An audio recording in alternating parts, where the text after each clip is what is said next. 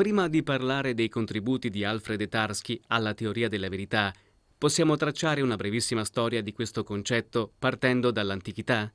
Naturalmente il problema di eh, che cosa sia la verità è un problema che ha assillato i logici fin dagli inizi, perché eh, si può dire per l'appunto che i logici abbiano come eh, missione, come professione, quella di interessarsi della verità. Notate per esempio che i teoremi di completezza ai quali abbiamo accennato più volte, quelli di Post, quelli di Gödel e così via, sono per l'appunto teoremi che dicono che la verità e la dimostrabilità sono legate fra di loro, per esempio, che quindi c'è un legame fra eh, queste due aree, queste due nozioni, una sintattica, eh, la dimostrabilità, e una semantica, per l'appunto la verità.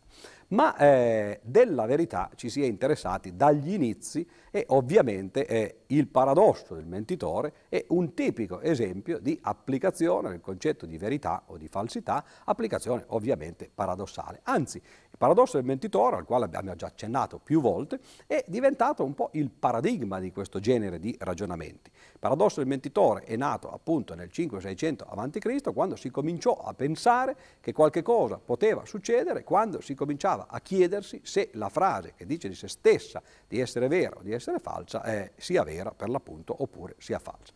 Questo paradosso del mentitore fece vedere naturalmente che la verità aveva dei problemi cioè il fatto che fosse possibile usare il concetto di verità o il concetto di falsità in modo da creare dei paradossi, creare delle contraddizioni, era effettivamente quello che fece vedere che la verità poteva eh, eh, non essere eventualmente definibile. E allora quello che si cercò di fare nel corso della storia della logica fu precisamente quello di spezzare il problema. Questo è l'atteggiamento della scienza in realtà. La filosofia ama eh, affrontare direttamente i grandi problemi metafisici, i problemi ultimi e eh, naturalmente non trova delle soluzioni, come dimostra il fatto che nel corso della storia della filosofia, dei millenni, questi problemi vengono riproposti e altre soluzioni vengono eh, cercate, a volte si pensa di trovarle e poi così, così via. No? I problemi rimangono praticamente, se non immutati, perlomeno no, molto spesso simili.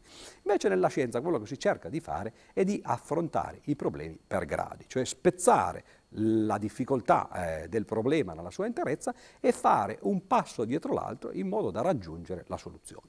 E allora quello che dovremmo fare nella conversazione successiva sarà per l'appunto quello di vedere come sia stato possibile, attraverso il lavoro dei greci prima e di Tarski dopo, riuscire ad arrivare alla definizione della verità in un linguaggio formale. Definizione che per l'appunto, come ho detto, si fa per passi e allora i passi naturali saranno, primo, quello di definire che cos'è la verità per le formule atomiche, cioè per le formule più semplici, quelle che non coinvolgono nessuno degli operatori dei quali abbiamo parlato ormai così tante volte, cioè i connettivi e i quantificatori.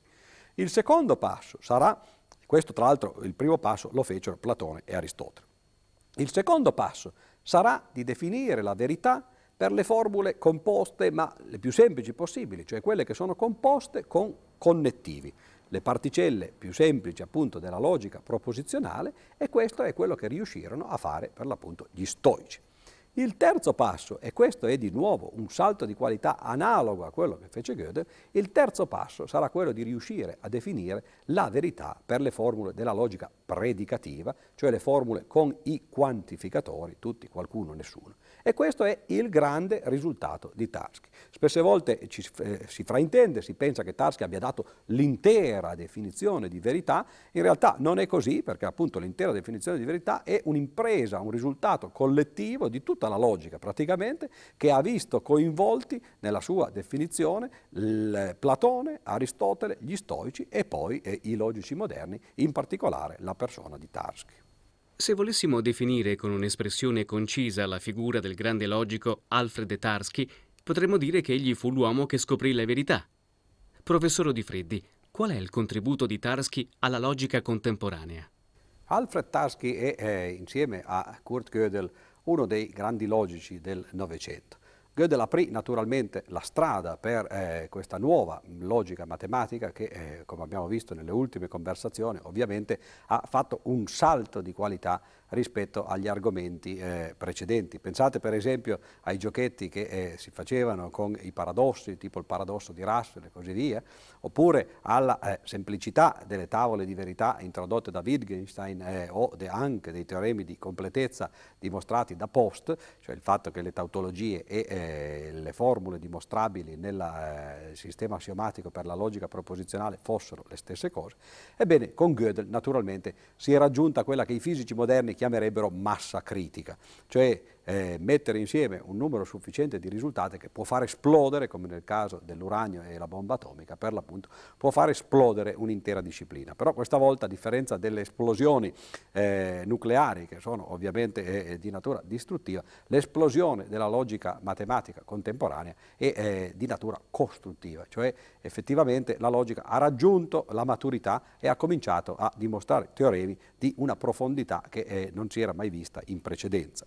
E quindi eh, sono ormai lontani, eh, indietro, i tempi di eh, Aristotele, di Platone, degli stoici e così via, della scolastica con la, loro con, con la sua e, e, degli scolastici, la loro sottigliezza, e siamo arrivati per l'appunto a veri e propri teoremi eh, profondi di matematica.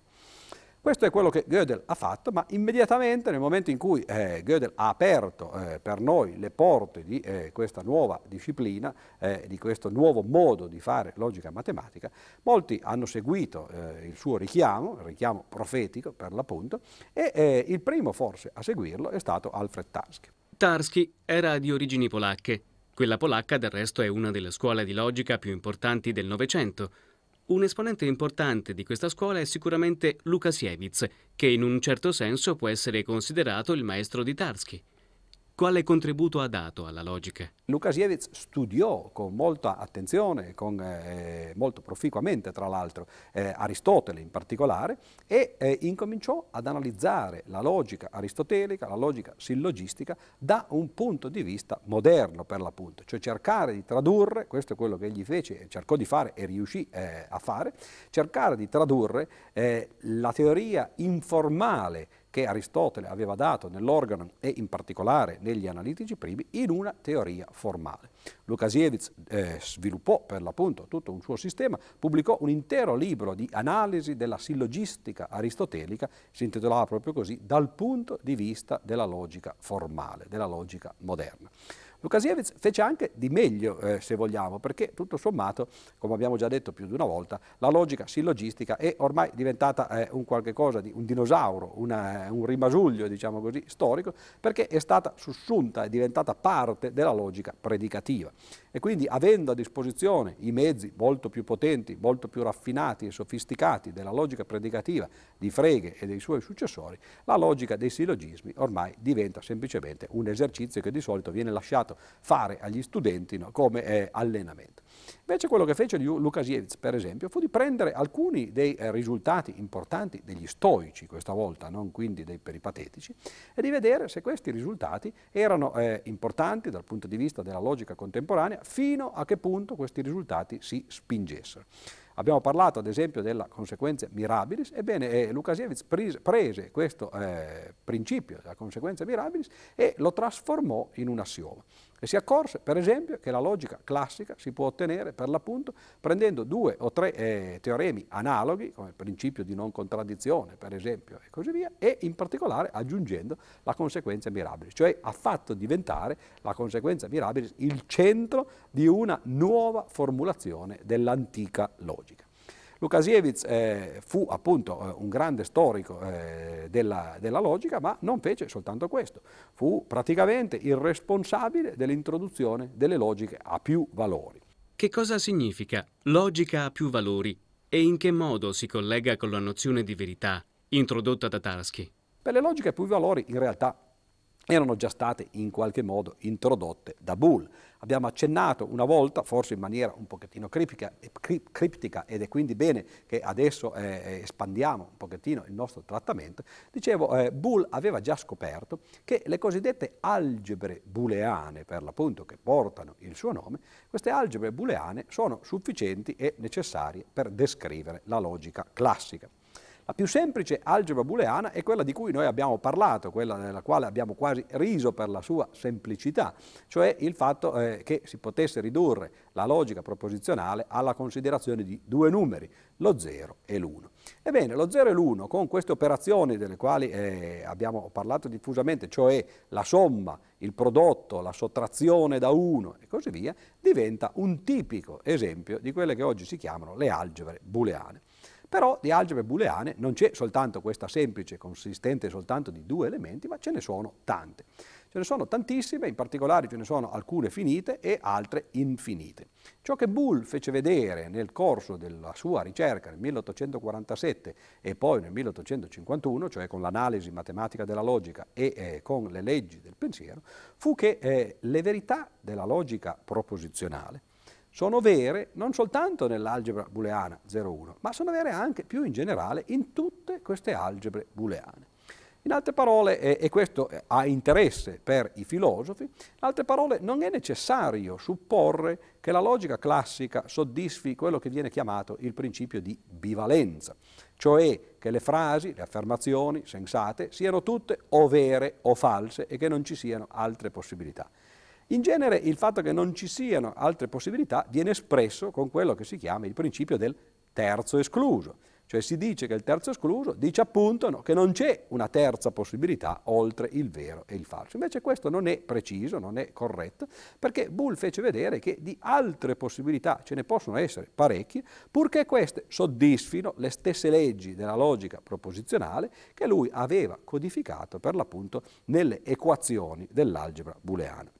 In altre parole, per esempio, per fare un esempio concreto, è possibile considerare e stare sempre nell'ambito della logica classica quattro valori di verità, due dei quali sono i soliti eh, vero e falso e altri due valori sono intermedi, incomparabili fra di loro e eh, se, si, eh, se, si, fanno le cose eh, nella maniera giusta, cioè quella eh, appunto descritta dall'equazione dell'algebra booleana, le verità della logica classica continuano a rimanere vere anche quando le proposizioni non solo hanno un terzo che non è più escluso, ma addirittura un quarto. Il problema con queste algebre di Boole è che possono essere soltanto costituite di certi valori di verità sistemati in un certo modo. In particolare eh, abbiamo fatto vedere due esempi, eh, uno con due valori di verità, 0 1, e uno con quattro valori di verità, cioè questi eh, due intermedi e poi i due sopra e sotto, il vero e il falso, Boole dimostrò che in realtà questo è un qualche cosa che deve per forza succedere. Le algebre booleane eh, devono avere quello che si chiama eh, 2 elevato ad n elementi, cioè un esponenziale di elementi. In altre parole, i possibili valori di verità, oltre il vero e il falso, devono essere o 2 o 4 o 8 o 16 o 32 e così via. Cioè soltanto certe possibilità sono possibili. In particolare, ed è per questo che si chiama appunto il principio del terzo escluso, non era possibile fino a che si considerava eh, le logiche alla maniera di Boole, non era possibile considerare un, un solo valore di verità intermedio tra il vero e il falso. Questo però è qualcosa che sarebbe stato utile poter considerare perché, per esempio, nel caso del paradosso del mentitore, ricorderete, avevamo una frase che diceva io sono falsa, oppure questa frase è falsa. Ora, supporre che la frase sia falsa fa vedere, eh, con piccolo ragionamento, che eh, dovrebbe essere vera, supporre che la frase sia vera porta alla conclusione che la frase sia falsa, dunque la frase non può essere né vera né falsa. Ed ecco allora che già i medievali avevano proposto di estendere la logica classica aumentando il numero dei possibili valori di verità e facendoli passare per esempio a 3 da 2 e questo terzo valore di verità potrebbe essere qualcosa di tipo indefinito o indeterminato e si, si addirebbe eh, naturalmente bene a qualche cosa tipo le frasi eh, paradossali io sono falsa e, e così via. Ecco, eh, è più facile questo da dire eh, che da un da fare. Il primo che riuscì a costituire per l'appunto una eh, logica a più valori di verità in cui non ci fossero soltanto verità, eh, valori soltanto booleani, ebbene fu proprio Lukasiewicz. Lukasiewicz che ci arrivò per eh, motivi eh, diversi attraverso la logica modale e quindi è un nome per l'appunto di questa scuola polacca che fu così importante agli inizi del secolo. Il motivo per cui ne abbiamo parlato è perché ovviamente tutti questi problemi ruotano intorno ad un grande tema che è il tema della verità.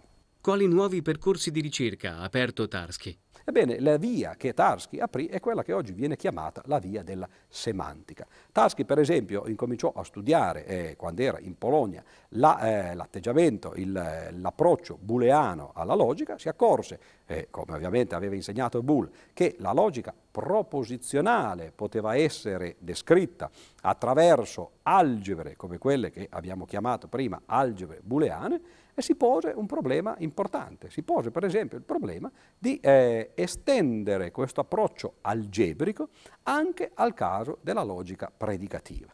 Cioè che cosa bisogna fare per poter trattare in maniera algebrica anche la logica dei predicati. Questo naturalmente sarebbe stata la continuazione, dico sarebbe perché potete immaginarvi che eh, se uso condizionale ci sono stati dei problemi, comunque sarebbe stata la continuazione del programma eh, di eh, Leibniz, al quale abbiamo accennato in precedenza, cioè di riuscire a rendere meccanizzata, a rendere matematizzata il, lo studio eh, della logica e lo studio del ragionamento eh, matematico in particolare, ma più in generale il ragionamento eh, astratto, intellettuale. Ebbene, eh, Tarski riuscì effettivamente ad estendere la nozione di algebra booleana introducendo quelle che oggi si chiamano le algebre cilindriche. Il problema è che naturalmente quando si tratta di estendere eh, le algebre dal trattamento della logica proposizionale, cioè dei connettivi, al trattamento dei quantificatori, cioè di quegli operatori che parlano di tutti, nessuno, qualcuno, ebbene bisogna introdurre delle operazioni che eh, possano in qualche modo trattare di tutti i possibili possibili individui.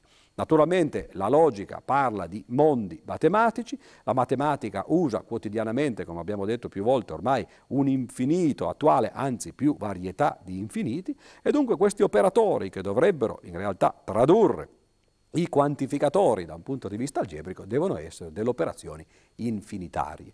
Quindi c'è un salto di qualità molto grande nel passaggio dalla logica proposizionale alla logica predicativa, o meglio dal trattamento algebrico della logica proposizionale a un possibile trattamento algebrico della logica predicativa. Tarski riuscì effettivamente in qualche modo a tradurre eh, questa algebra eh, di Boole in un'algebra più astratta, in algebre più astratte che riflettessero il eh, cambiamento. Naturalmente Tarski, eh, come potete immaginarvi, non rimase in Polonia per gli stessi motivi per cui non ci rimase Gödel eh, in Austria, cioè eh, nel periodo eh, della preguerra se ne andò e finì anche lui negli Stati Uniti. Finì però della costa occidentale, cioè a Berkeley in particolare, divenne uno dei professori più famosi dell'Università della California di Berkeley e così facendo creò in realtà sulla costa occidentale degli Stati Uniti una scuola che in qualche modo fu contrapposta alla scuola orientale, nel senso della, della costa orientale degli Stati Uniti, cioè quella che gravitava per esempio intorno a Princeton, intorno a Gödel e così via. Cioè la scuola della semantica. Tarski possiamo dire che è stato per, precisamente in questo secolo l'iniziatore eh, o colui che ha eh, portato a maturità, così come Gödel aveva eh, aperto appunto le strade della cosiddetta teoria della dimostrazione, ebbene Tarski aprì le strade della cosiddetta semantica. In questo modo lo fece parlando ad esempio introducendo appunto algebre che estendono quelle di Boole, ma lo fece più in generale introducendo quella che viene chiamata la teoria dei modelli. Cioè Tarski incominciò a studiare in maniera sistematica gli, gli universi, diciamo così, eh, in cui si possono eh, interpretare le formule della logica predicativa. Questo è naturalmente legato al suo lavoro sulla verità. Qual è la novità dell'approccio di Tarski al problema della verità? In genere si parla di teorema di Tarski sulla verità e questo è eh, un errore, questo confonde perché in realtà di teoremi di Tarski ce ne sono due. Quindi prima di entrare nei dettagli di questa sua definizione di verità, cerchiamo di spiegare quali sono le differenze fra i due teoremi di Tarski. Tarski dimostrò due teoremi. Il primo lo possiamo parafrasare dicendo che la verità è eh, definibile. E il secondo lo possiamo parafrasare dicendo che la verità non è definibile. Ora voi direte, beh certo, una persona completa che dimostra qualche cosa è anche il suo contrario. Naturalmente definibile, eh, a differenza di vero, non è qualcosa che sia indipendente dal linguaggio. Questo è un qualche cosa sul quale eh, abbiamo un po' glissato parlando di, eh, di, Gödel, forse è il caso di soffermarci un momentino.